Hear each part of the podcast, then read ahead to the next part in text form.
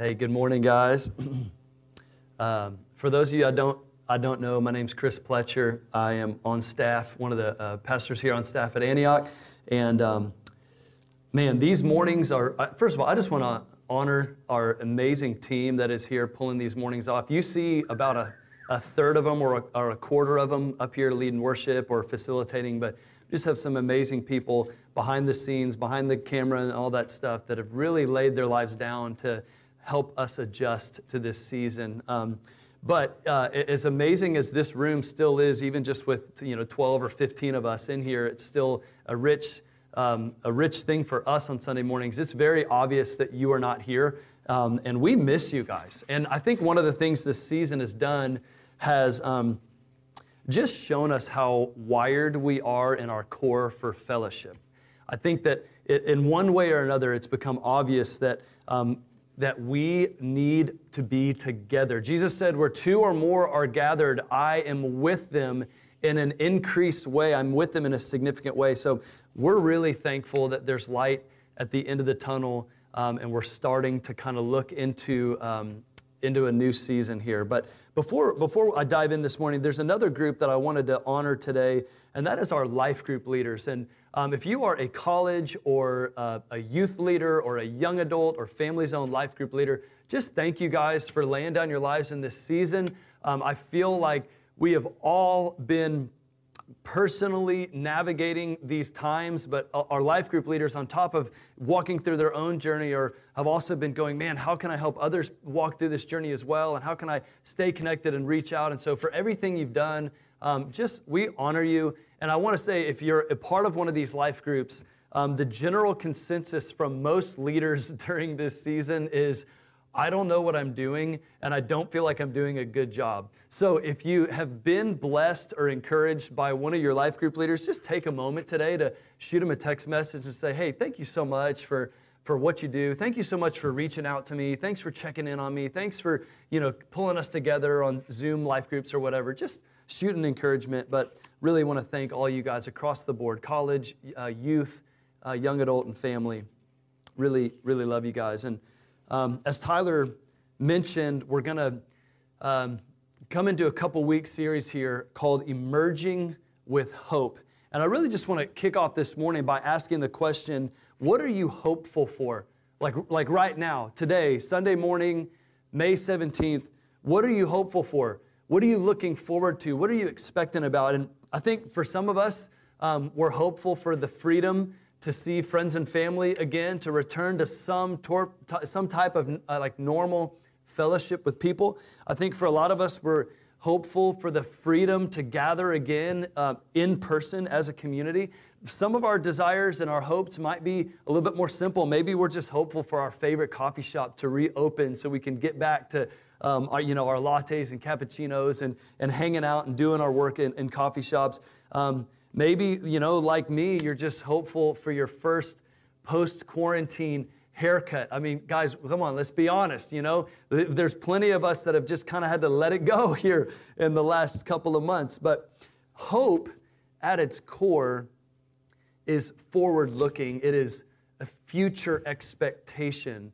The biblical hope is a confident expectation that good is on the horizon. It's a confident expectation. So, what are we hopeful for? Where is our future confidence in these days? And I think that um, uh, Psalm 27 17 is uh, just captures, I think, biblical hope. And he says that I would have despaired had I not believed that I would see the goodness of God in the land of the living. I think that that captures the heart of hope. And as we dive into this series and we talk for the next couple of weeks about emerging with hope, we this morning we actually feel like God is inviting us to look backwards for a moment because I really do believe that our ability to look forward with confidence, our ability to look forward with hopeful expectation sometimes is dependent upon our ability to discern what God has been doing to discern what, what He has been working in this season so that we can really grab and receive all of what He has intended for us in this time and then emerge with hope. So, as we look back on the last couple of months, um, I'm sure you would use a lot of different words to describe what it has felt like for you. And I actually got some help from some of my friends and said, hey, just help me out. Share two words that describe what the last couple months have been like for you. And um, I got all kinds of feedback really on both ends of the spectrum, really the positive and encouraging side to the, the hard and, and painful. We'll start on the positive first. Some, some said the season was needed.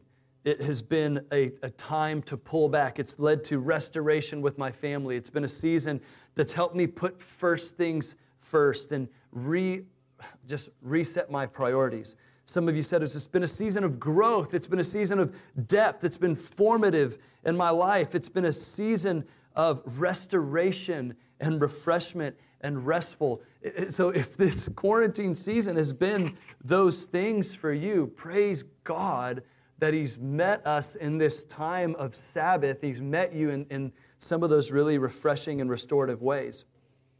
I, I, a lot of us though, are on the other end of the spectrum. And many of the words that were used to describe these past two months, um, uh, uh many uh, uh lot, words like stretching, exhausting, emotional, refining, painful, puzzling, pressing, intense, chaotic.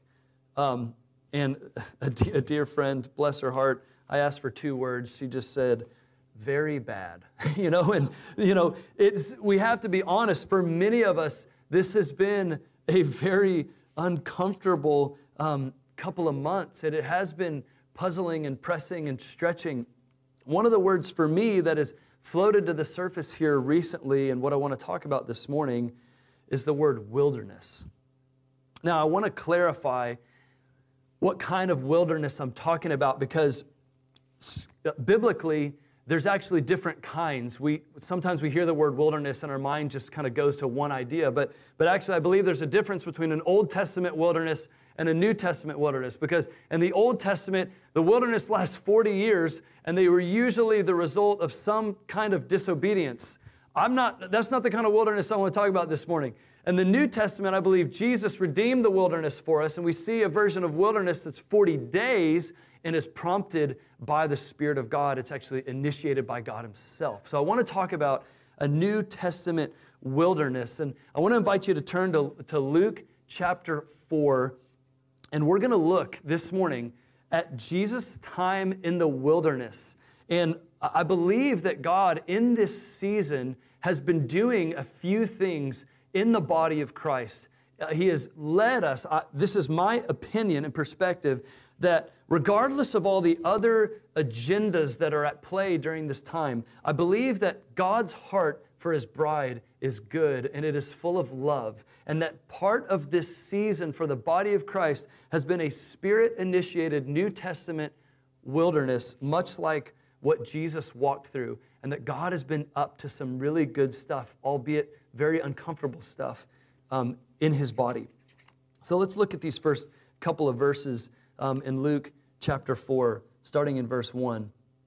It says here that Jesus, full of the Holy Spirit, this was after his baptism, returned from the Jordan and was led by the Spirit. Just say it with me there in your living room if you want to. He was led by the Spirit in the wilderness for 40 days, being tempted by the devil, and he ate nothing during those days.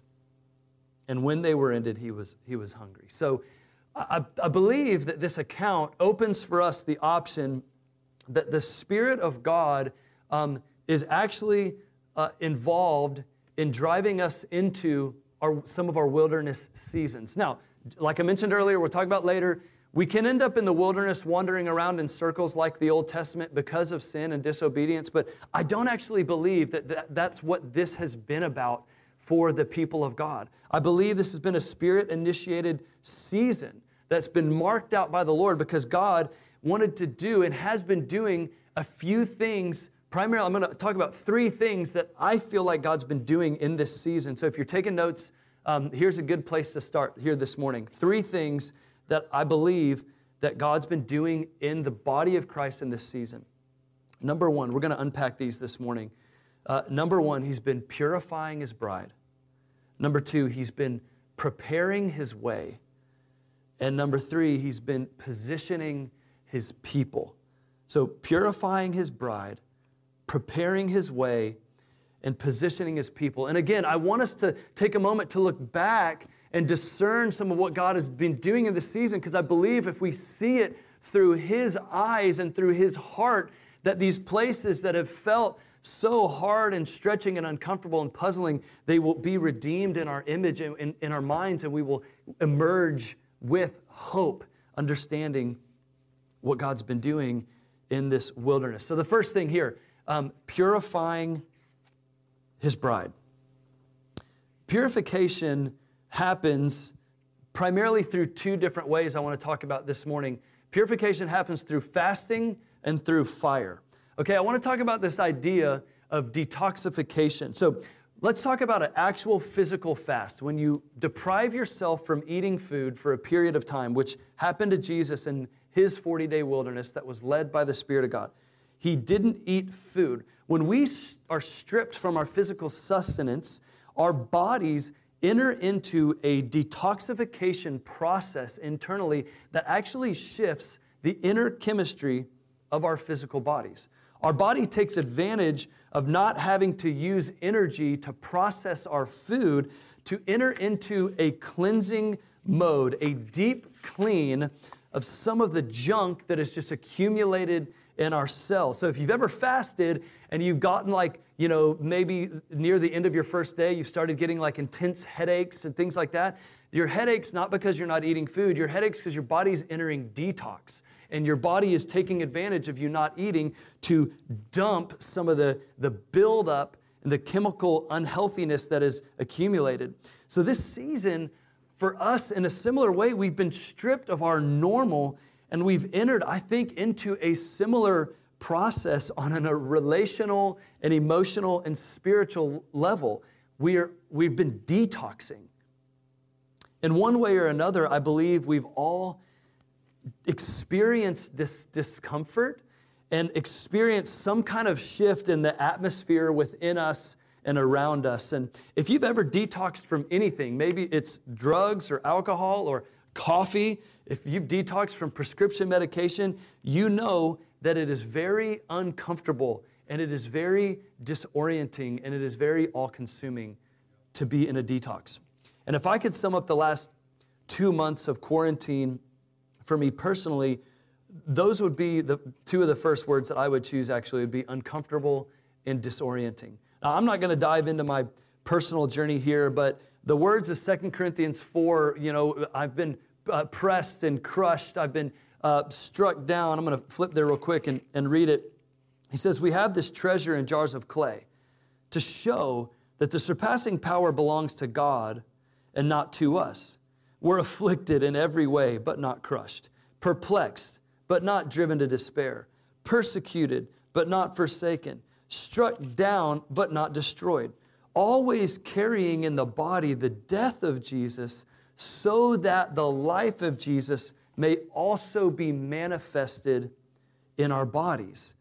Man, like many of you, I love God deeply. I cling to Him daily, and I, I consider myself pretty devoted follower of Jesus. But this season, man, it has, this pretty much sums it up for me. It has stretched me, it has pressed me, it has perplexed me like no other. It has felt like a many, many slow deaths in, in various ways. I mean, we've been sheltering in place with five precious, amazing children, trying to figure out homeschool and working from home and all this spiritual and, and emotional things going on. And man, it has been, it's been stretching. It's been exhausting, if I'm being honest. And the biblical writers, they really just tell us to do one thing. They, they say, consider Jesus. They actually just point us to Him. They say, hey, He's been there. Anything that feels like dying, just look at Jesus. Anything that feels like death and dying, in the kingdom of God actually becomes the fuel for resurrection life.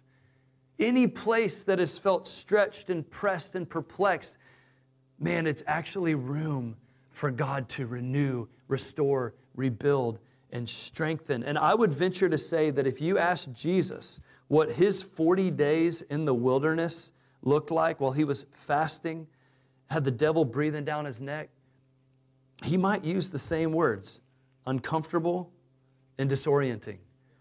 He was a man, after all. It wasn't, it wasn't a charade. It wasn't. He really was fasting for 40 days. I mean, that alone, right? He really was in this place of the, the heat of the desert and the temptation and testing of the, of the enemy. And I think that's why, again, the biblical writers just point us back to him. Point us back to him over and over again and say, consider Jesus. Even Jesus had to endure the stretching, the discomfort. He actually endured to the point of shedding his own blood. And, and, and none of us actually have gone that far. And so the Spirit of God says, You can make it. Look at Jesus. Consider him. You can make it through the wilderness, and you actually can emerge with something beautiful, just, just like he did. Just like he did. I want us to go to the end. I know we're skipping a lot here in, in Luke 4, but the last verse of this wilderness temptation in verse 14, Luke 4, on the backside of this wilderness, we see Jesus returned in the power of the Spirit to Galilee. Have you ever seen that? That the wilderness, he was led into it by the Spirit and he emerged out of it on the other side, empowered. And a report about him went out throughout the surrounding country and he taught in their synagogues, being glorified by all. I want us to see something. I believe Jesus has invited us into a wilderness to purify us, to purify his bride. What is accomplished through the wilderness? What is accomplished through trial and suffering? Now, we don't like to talk about this very much, but the Bible actually is very, very clear. One of the things that is accomplished through trial is refinement. One of the things that is accomplished through suffering is proven character. And I believe that Jesus is speaking words of comfort to his body this morning in this season. I believe he's acknowledging that purification is painful, refinement is not enjoyable. I mean, just imagine the process of gold being refined, being heated up, the intensity of fire, revealing and, and removing the impurities so that this precious piece of metal can come forth in its purest form. And I believe that Jesus is saying to his bride that his heart is good and full of love for us, that he's led us into this season because he is coming soon to claim her for himself, and she will be spotless and pure. There is a refinement that can only happen by fire, a testing of our faith that Peter speaks of in 1 Peter chapter 1. I want to look at these verses here for, for a second. In 1 Peter chapter 1, we, starting in verse 3, we, we see this worship arising. He says, Blessed be the God and Father of our Lord Jesus Christ. According to his great mercy, he's caused us to be born again. Now, I want us to see he's caused us to be born again to a couple things in this passage. Number one is to a living hope through the resurrection of Jesus. Number two it's to an inheritance that is imperishable, undefiled, and unfading, kept in heaven. We've been born again to something that is being kept in heaven for us. The Bible calls us our inheritance as sons and daughters. Look in verse 5, though. It says that by God's power, though, we are being guarded through faith for a salvation ready to be revealed in the last time. So, because of this, we rejoice, even though now for a little while we are being grieved by various trials. See, the biblical author is pointing our eyes to our heavenly inheritance. He is pointing our focus to this thing that is being kept in heaven as sons and daughters, our rights as co heirs with Jesus. He's pointing to, uh, to heaven and he is saying, guys, Rejoice. Get your eyes on heaven so that you can endure what is happening on the earth right now. Because for a little while, these trials have come to test your. Look at verse 7. So that the tested genuineness of your faith, more precious than gold that perishes, though it is tested by fire, may be found to result in praise and glory and honor at the revelation of Jesus. So I want to acknowledge the refining fire of trials and suffering is painful. And for many in this season, it has been very painful. The isolation, the depression, the confusion, the fear, the loneliness, the sadness, the suffering. My friends, Jesus was acquainted with these. And he, I believe, wants to speak tenderly to us and comfort us. I believe he wants to comfort us from this season so that we can emerge with hope into what is ahead. Isaiah 40, verse 1 Comfort, comfort my people, says your God. Speak tenderly to Jerusalem and cry to her that her warfare is ended. Verse 3 A voice cries, In the wilderness, here we are again, prepare the way of the Lord. Make straight in the desert a highway for our God. Every valley shall be lifted up, and every mountain and hill be made low. The uneven ground shall become a plain, uh, become level, and the rough places a plain. The glory of the Lord shall be revealed, and all flesh shall, shall see it together do, do we see in these few verses what's happening? The Lord is speaking comfort over a people that has been in an intense season, an intense wilderness season. He's speaking comfort over them, but then he is actually pulling their eyes forward and saying, Make straight the way of the Lord. He's saying something is on the horizon. That brings us to our next point. He doesn't lead us into the wilderness just to purify us for the sake of our purification. He is, he is preparing his way. He's preparing his way.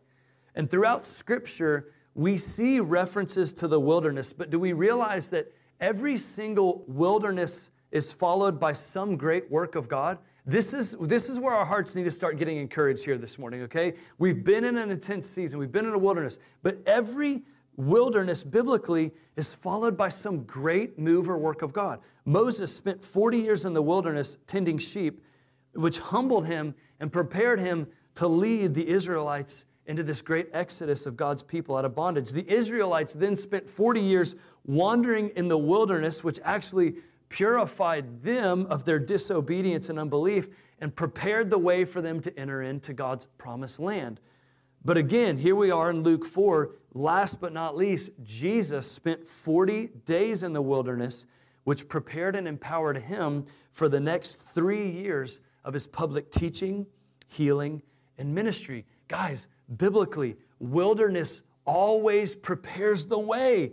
It always prepares the way for something greater that is on the horizon. And that's why we're looking at this Luke 4 wilderness here again, we see a wilderness that was initiated by God.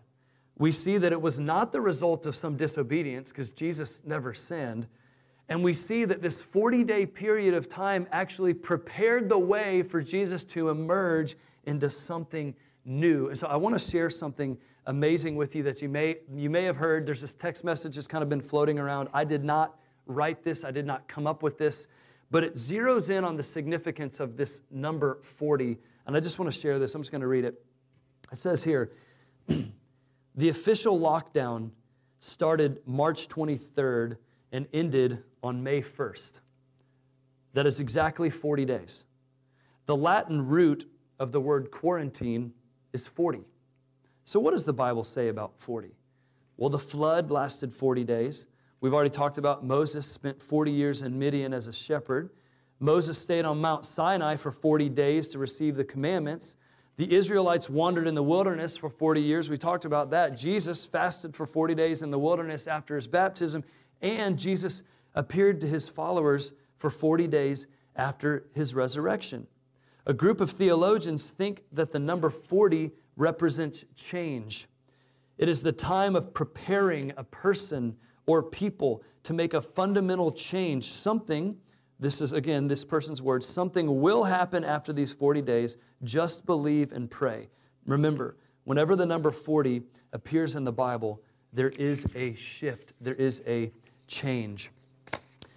God, I believe, is preparing his way. And in that Isaiah passage, there's this interesting phrase. Actually, my dear friend Ashley Hardy, almost every time I hear Ashley pray, she prays this verse out of Isaiah 40. She says, God, would you lay low the mountains and would you raise up the valleys?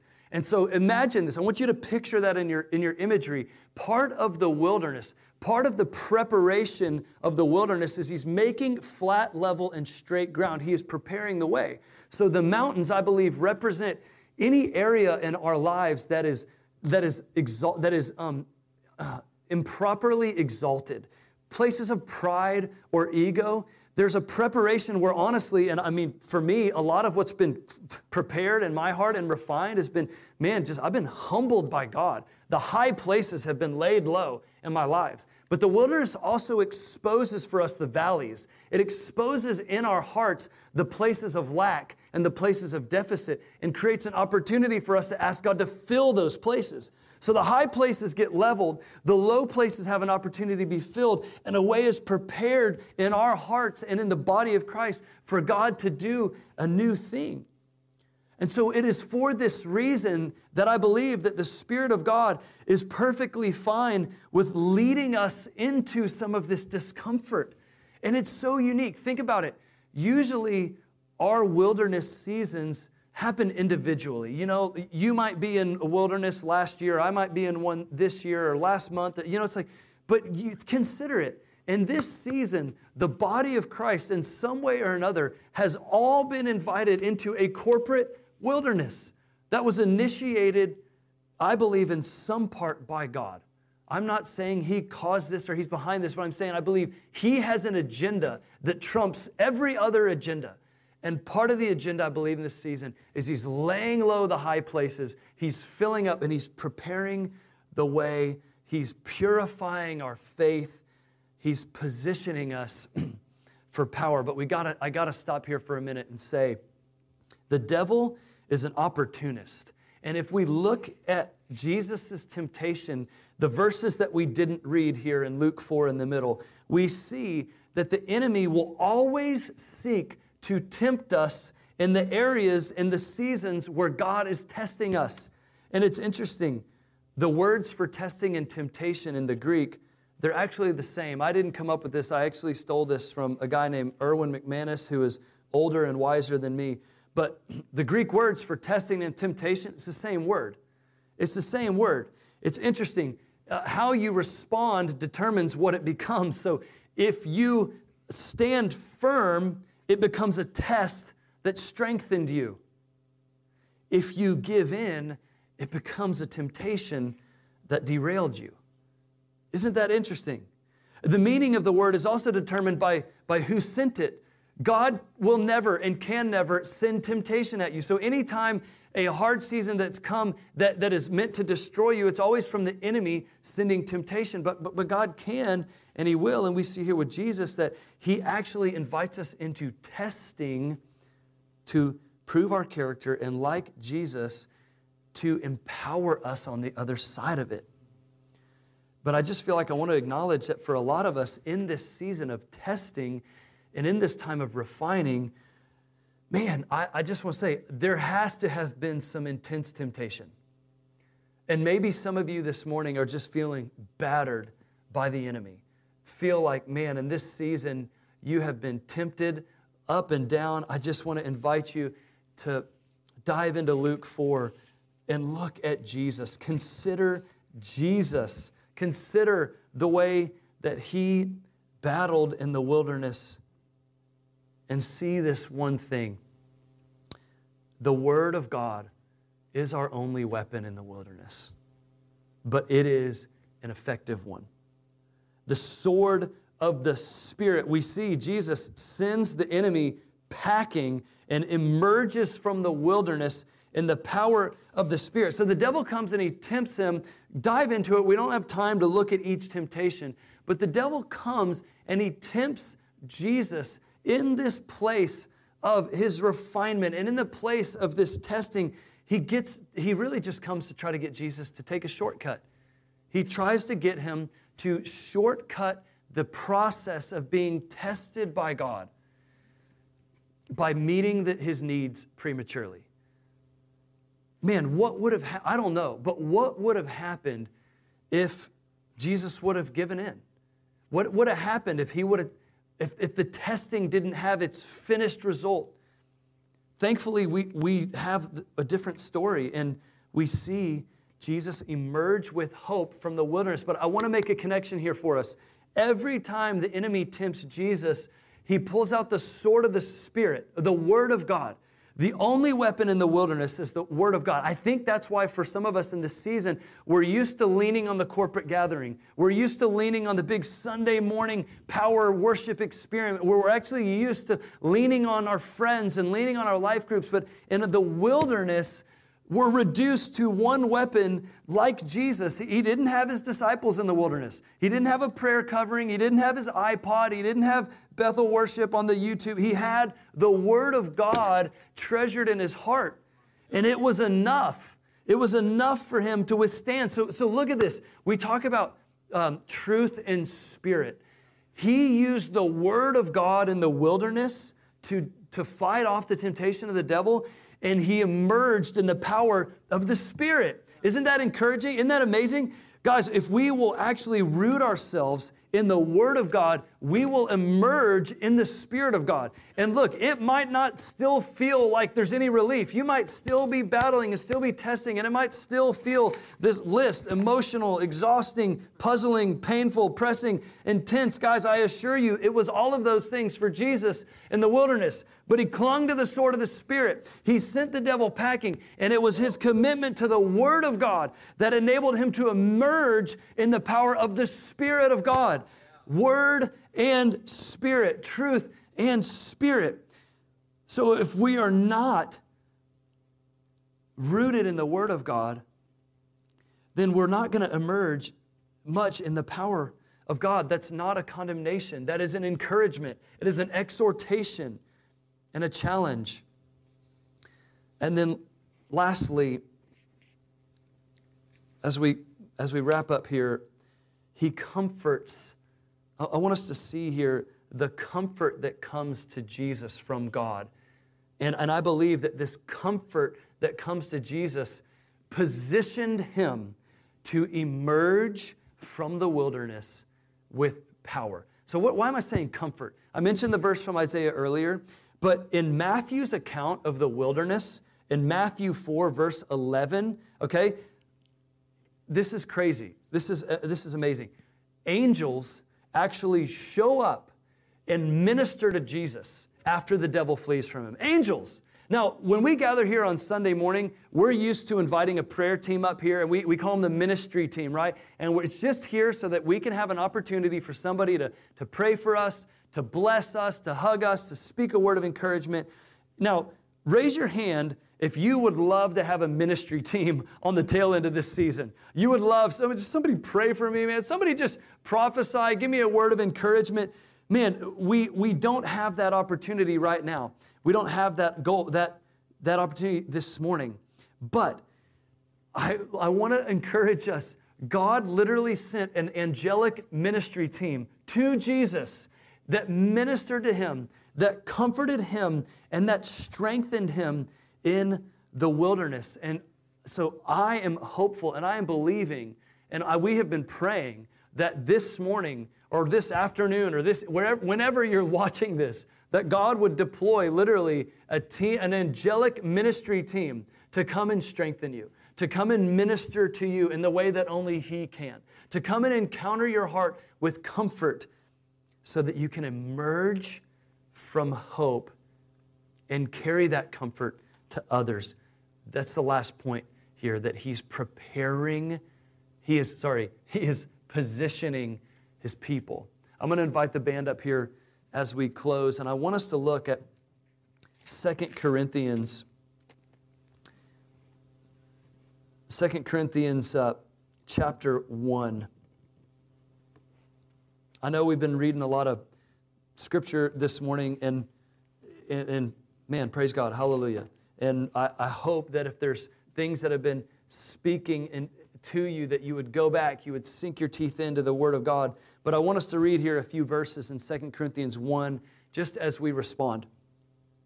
It says, it says this, beautiful, verse 3.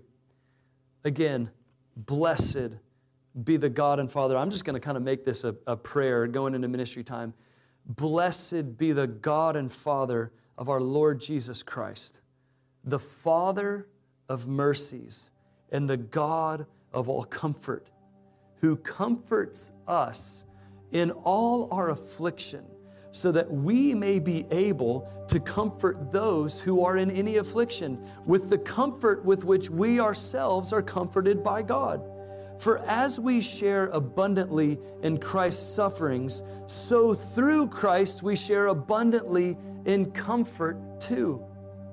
If we are afflicted, it is for your comfort and salvation. And if we are comforted, it is for your comfort, which you experience when you patiently endure the same sufferings that we suffer. Our hope for you is unshaken, for we know that as you share in our suffering, you will also share in our comfort. Church, I believe God has initiated and invited His bride in love into a season, a wilderness season. And it's been uncomfortable. And it's been stretching in various times and ways for each of us. It's been, it's run the gamut of emotions. But He is, I believe, purifying His bride. I believe He's laying low the high places, filling up the valleys, and preparing a way for some great thing. I don't know what it is, I don't know what it's gonna look like or when it's coming, but God will emerge his bride from this season into some great days, I believe. And he is positioning us to be a part of it. But I truly believe that just like Jesus in this wilderness, we, we need to let God minister his comfort to these places in our lives I believe what this passage in Second Corinthians is essentially saying is that as we let God comfort us in our affliction and suffering, it actually positions us to go forward as comforters for other people. But we can't skip that process of letting Him minister to us in these places. And so that's how we're going to respond this morning. We're just going to we're just going to pray for God's comfort to come. And then we're just going to declare and sing his goodness. We're going to sing of his goodness over every place, over every place that's been stretched, exhausted, painful, puzzling, intense, over every place that he's actually restoring and refreshing, and places where he's bringing rest and expectation and growth. All these things, guys, we're going to emerge with hope.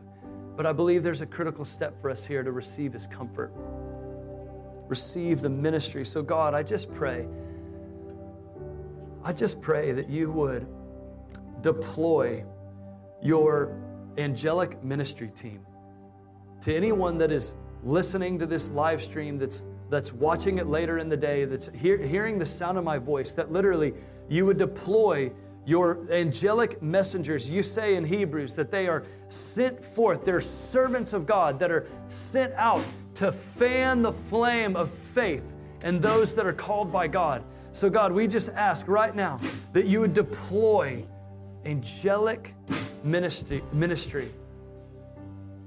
God, I specifically ask, Lord, where there's been deep loneliness, that you would bring the comfort and the fellowship of your Holy Spirit. God, I pray where there's been just the deep ache of depression, Lord, that you would come and you would bring the healing balm of the oil of the Holy Spirit, the oil of gladness, that it would literally come and run over our heads and down our faces and into our hearts and our soul. I pray, God, for the ministry of the Holy Spirit to bring the oil of gladness where there's been depression.